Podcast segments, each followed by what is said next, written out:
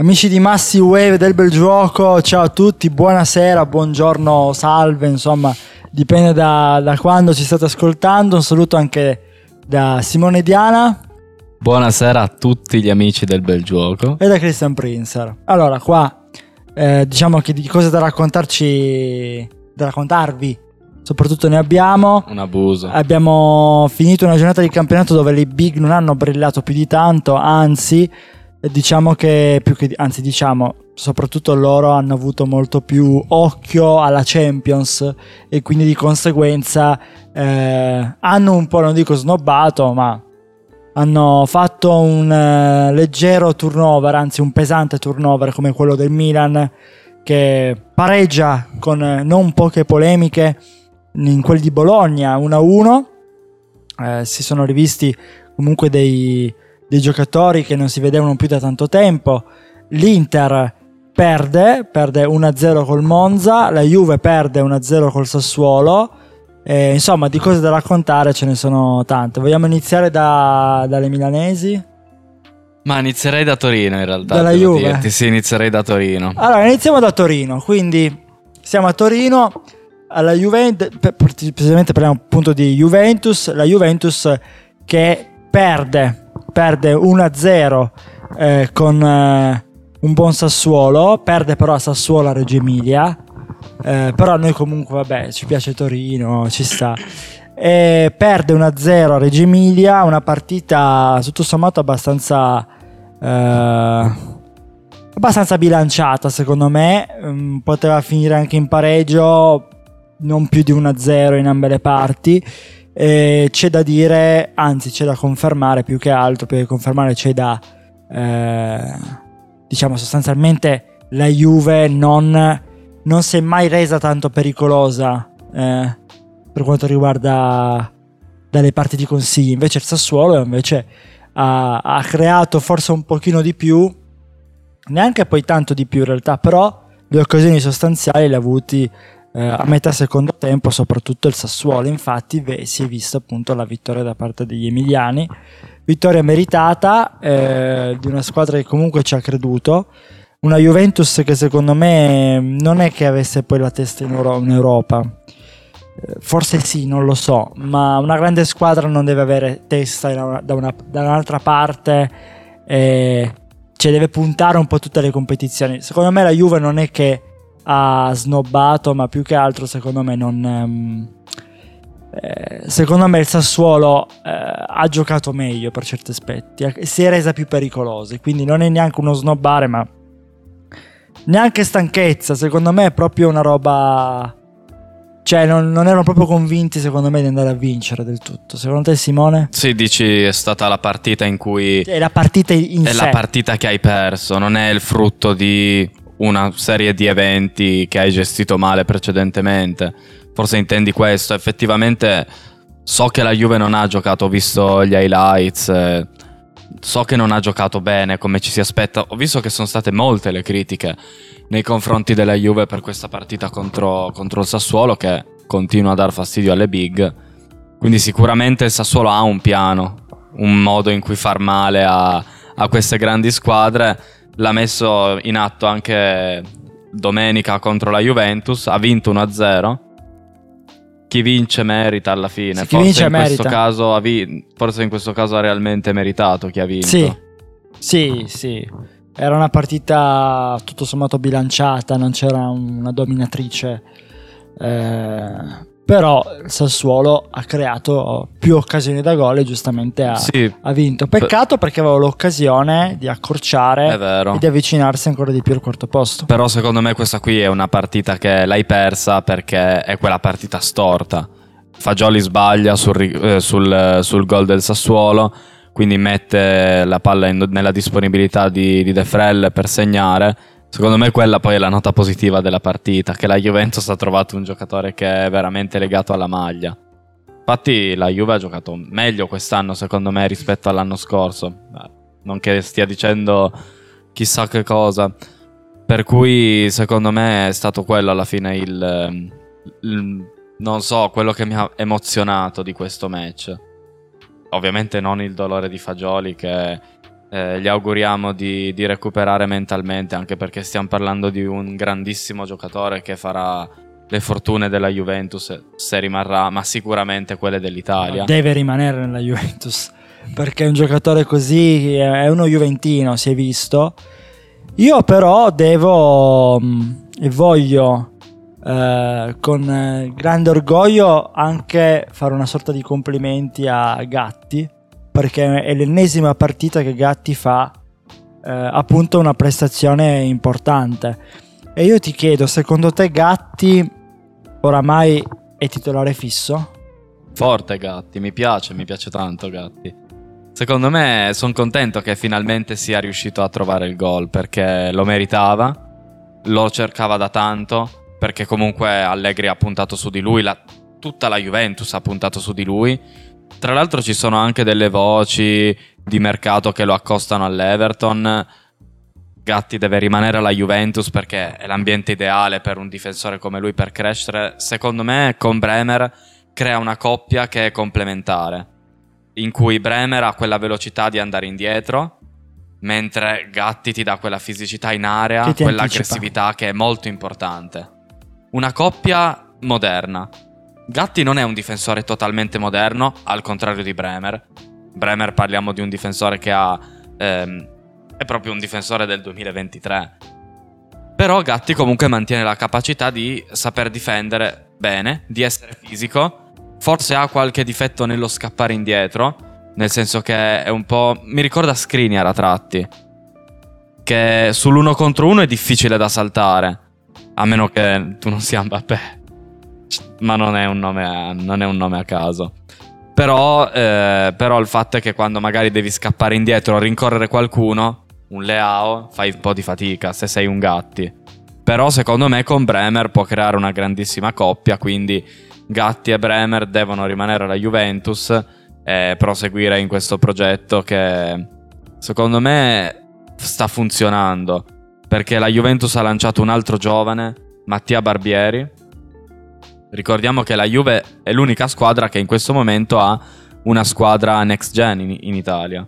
Eh, un progetto che in Spagna esiste dal 1980, quindi eh, la Juve ci è arrivata dopo, ma comunque ci è arrivata prima delle altre italiane. Parlavo, ne parlavo con dei miei amici giusto l'altro giorno che i giocatori delle primavere non giocano perché tra la primavera e la Serie A c'è uno scarto di 4 livelli almeno. Quindi la Juve riesce a risolvere questo gap proprio con, eh, ehm, con questo progetto del, della Next Gen, dell'Under 21 che gioca in Serie C. Qual è secondo me la cosa che ti fa crescere nel giocare in Serie C? Che in Serie C... Si fa anche la domanda da solo ormai. No. Vai. In Serie C secondo me hai la possibilità di crescere, soprattutto nella Serie C italiana, mentalmente perché secondo me è quello lì che poi è la vera differenza tra un calciatore che esce dalla primavera e un calciatore che gioca in Serie A. È difficile pensare che ci sia un, gap, un divario tecnico enorme. Però è più semplice pensare che ci sia un divario mentale. Mi viene in mente Mastur, giocatore del Milan, ex Milan, tecnica pazzesca, mentalità bassa. Invece con la Serie C puoi crescere mentalmente e in Italia cresci anche in un ambiente complesso perché la Serie C italiana non è esattamente un, un ambiente in cui gli investimenti sono alle stelle, in cui giochi in dei campi perfetti, dove trovi giocatori perfetti, anzi è più il caso forse che ci sono squadre formate da eh, over 30 più che da giovani, invece la Juve riesce a dare uno stacco a questa cosa. Sì, hai fatto un'analisi davvero corretta e molto esaustiva. E sì, la Juve è avanti in questo, in questo caso e secondo me Gatti più che Skriniar a me ricorda Chiellini a livello di anticipo. Eh, ci cioè, anticipa stare. molto. Si diceva che fosse un mix tra Chiellini e Bonucci, non penso perché non ha i piedi buoni come ce l'aveva Bonucci come ce li ha ancora di fatto Bonucci, e forse è un mix più tra Barzagli e Chiellini, ma secondo me è più vicino a Chiellini e, e sono contento. Eh, Ti faccio una sì. domanda. Tu mi fai una domanda. Eh, oggi perché vai. La Juve ha un po' questo dubbio, secondo me. Sì. Giochiamo con la difesa a 3 o con l'attacco a 3? Perché comunque, secondo me, una difesa a 3 in questo momento, Danilo, Bremer, Gatti, ha tutto. Velocità, impostazione, Esperienza. aggressività, fisico e anche esperienza. Dall'altra parte hai potenzialmente un attacco, un tridente che è tra i primi te- tre in Europa. Primi tre non lo so, Di Maria, però- Chiesa. Primi tre non lo so. Però, Potenzialmente, forse sì. Gli altri tridenti, chi sono? dai, top 5. Vai, top, top 5. Top va bene. five. Sì, perché magari prima c'è il City, eh, Bayern, Real, Liverpool non so bene adesso, forse il tridente dell'Arsenal in questo momento sta andando molto bene, quindi forse sì, top 5 direi. Beh, sicuramente sì. Io giocherei con una difesa a 3 sicuramente. Un attacco a 3 punte, sì. Dipende dalla partita dalla situazione. A volte e dagli interpreti. Da come stanno anche gli interpreti. Giocherei con 3 punte. Giocherei anche con magari Miretti sulla tre quarti. Eh, Ok. Però hai tanti centrocampisti, secondo me, anche di buon livello. Tolto Paredes, che è abbastanza deludente quest'anno. E tutti i centrocampisti della Juve secondo me non stanno demeritando, anzi, vero. quindi non ho niente da recriminare in questo. Parlando però di altre partite, secondo se, se no sembra una puntata solo sulla No, no, Juve. beh, certo, abbiamo parlato bene della Juve, ora parleremo di altro. Comunque la Juve non è dove dovrebbe essere. Vabbè, Dove lo so. potenzialmente dovrebbe... In Un'altra teoria sì, squadra. in cioè. teoria sì. C'è A un'altra parte- squadra che sta facendo il percorso della Juve. Molto simile che è l'Inter. Ah, sì, sì, sì. Perché l'Inter è veramente l'emblema di una squadra che dovrebbe essere lì, ma è a 20 punti di distanza. Sì. Sì, però non ha un meno 15. Cioè, è una roba assurda. Non so se a Milano faccia ancora freddo da meno 15.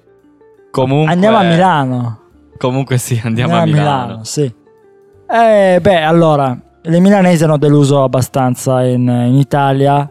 Secondo me stanno deludendo da un po' in Italia. In Europa invece stanno andando bene. E vedremo.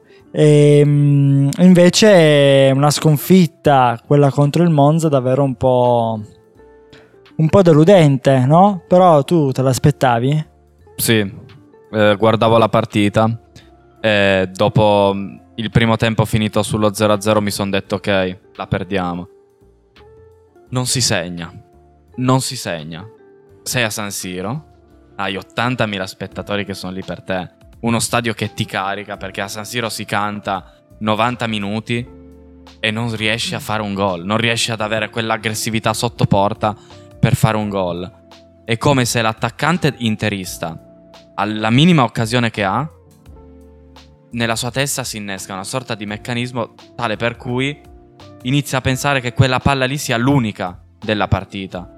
L'attacco dell'Inter dovrebbe produrre, in termini di occasioni, per- poi se andiamo a vedere i tiri fatti è facile, perché i tiri possono fare schifo, essere a 5 metri dalla porta, ma il tabellino segna sempre tiri fatti.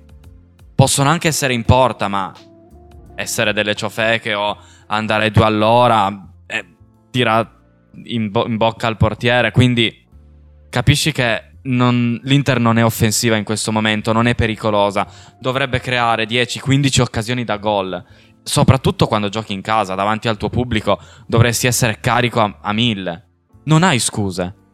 Ma nessuna, perché il Milan ha perso, ha pareggiato e ha avuto comunque degli sgarbi arbitrali contro. Sì, una delle due era sicuramente Non ci piace parlare di arbitraggio, però in era effetti. sicuramente il Milan- da punire. Certo. Non, si- non si può dire il contrario. Il Milan è stato sfortunato, ha trovato. È stato nettamente sfavorito dall'arbitraggio. Ha creato, magari non è stato troppo incisivo, ma posso ancora aspettarmelo perché eh, il Milan non ha una rosa iper profonda come quella dell'Inter. Può anche trovarsi in difficoltà in attacco perché se non c'è Giroud, non sappiamo se c'è Ibra perché sono due giocatori che hanno la loro età. Orighi non si sa dove sia finito, ma l'Inter ha Correa, eh, Lukaku, Lautaro. Ha quattro nomi per due posti. Gosens e Di Marco. Dumfries. Darmian. Dumfries Darmian. Eh, Skriniar che non si sa dove sia finito.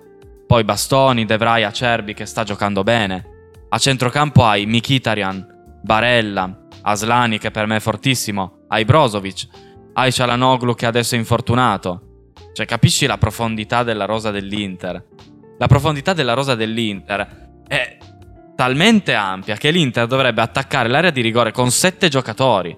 Perché non puoi far fare a Mikitarian o a Barella solamente il, il ruolo del, del, mastino di centrocampo, che Mikitarian in questo periodo sta anche facendo molto bene. Ma quelli sono giocatori che devono attaccare l'area. Contro il Benfica, eh, Barella si è buttato dentro, ha segnato. Contro il Monza, di nuovo non abbiamo riempito l'area di rigore. E questa è una notizia, però, cioè, una notizia. È, è grave, perché proprio l'Inter è una squadra di qualità, ma anche di quantità, come hai detto tu. E però in Europa non è così per fortuna, quindi magari può essere una sorta di... Mm, ah, ci teniamo un po' più liberi e puntiamo più sull'Europa. Secondo me è stato forse più questo che, che altro. Allora, sicuramente giocare in Europa è più semplice perché ti libera dalla testa, poi vabbè, ci sono dei palcoscenici che ti gasano proprio. È facile trovare la motivazione eh, nello, nello stadio del Benfica con 50-60 mila spettatori che ti fischiano magari. Perché poi queste cose qui eh, ti fanno salire la competizione, magari la stessa competizione che non ti sale in, eh, in casa del Sassuolo, ad esempio, anche se non è comunque una giustificazione. Però in un certo senso posso capirlo. Però tutti i giocatori dovrebbero come minimo dare il massimo, non accontentarsi di eh, un possesso di palla sterile, che non porta nulla, è fine a se stesso alla fine, purché nonostante sia ehm, quasi del tutto fatto nella, nell'area avversaria, nella metacampo avversaria, quindi comunque c'è eh, un, un, tentativo di attaccare, ma non è mai, non è mai affamato. E quello che, che manca è proprio la fame. Sotto porta, ma tirala forte la palla. Poi magari sbagli, ma sei l'Inter hai un potenziale offensivo contro il Monza, se ne sbagli una la metti al secondo, non stai parlando è la partita contro il Manchester City che ti vengono a pressare in 5 e ne avrai pochissime di occasioni. Allora lì possono anche tremarti le gambe. Però contro il Monza no, dai. Per quanto il Monza fosse ben schierato in campo. Ma lo devi sfondare il Monza. Devi andare... Ma devi quantomeno far vedere che hai voglia di distruggere la squadra avversaria. Ma non trapela nulla di tutto ciò. Ah, guarda, io... io ti ho lasciato parlare perché davvero sono sei, sei, me, sei bello carico, quindi davvero era quasi un peccato rovinare, cioè sarebbe stato un rovinare. No, no, lascio la parola a te adesso. No, no, beh, io penso che tu abbia già detto davvero tutto. Eh, quanto tempo abbiamo, Fede? Abbiamo un po' di tempo. I numeri. Ah. Ah, ok, abbiamo ancora abbiamo finito oramai, quindi siamo lì. Siamo a 20. Siamo a 20. Punti di distanza. 20... più o meno, più o meno. Puoi parlare, tanto non ti sentono, quindi non ancora. Ok. Dovresti avere un microfono. Dovresti avere un microfono. Ti la vista. Sì, la esatto, vita. la vista, anche la vista, sì. No, eh, secondo me le italiane devono andare forti in Europa. È una semifinale europea tutta italiana. Spero di vederla Milan e Napoli Dipende vedremo. Dall'Inter. Dipende dall'Inter. Dipende dall'Inter. Dipende dall'Inter. Però sei avanti di due gol. Cioè, è probabile che. Ah, se fai schifo come col Monza. No, vabbè, ma è una partita. te ne rifila tre. No, è una partita. È una partita. Girarci troppo. Sì, ma è una partita diversa. Eh. È vero. Cioè, con un'idea diversa. E quindi eh, in Europa è una situazione diversa. E quindi anche a livello mentale, giustamente. Eh. E poi sei a San Siro. E poi si è, eh, anche cioè, immagina, immaginati tu eh, che stai facendo un DJ set a 3 milioni sì, di persone esatto. davanti a te. Pensa loro che sono in questo campo, si girano, hanno una cornice, tre anelli di visi in miniatura che esultano, urlano per loro. Come puoi non, non gasarti? Non lo so, non ho suonato davanti a 3.000, 3 milioni di persone, però, tu prima, però... Però sarebbe sì. un tuo piccolo sogno. Vabbè, sì, adesso Ti piacerebbe mi accontento. almeno una volta nel Ma guarda, io sono andato già nel palco di ritmica e quindi già è una bella, una bella cosa. Già sei anni fa lo volevo andarci sopra, ci sono arrivato. Poi chissà, magari ritorneremo anche quest'anno. Non lo so, non lo so. Perché io qualche idea ce l'ho su sto ritmica, eh, però. non dico niente, me le tengo per me. E le dirò poi a tempo debito. Invece il tempo è, è, è finito, è sparito no, ma è finito. Eh, ringraziamo Fede, ringrazio Fede in regia, ringrazio te Simone per questa grande lezione di calcio eh. che ci hai dato, anche Lele Adani ancora un po'.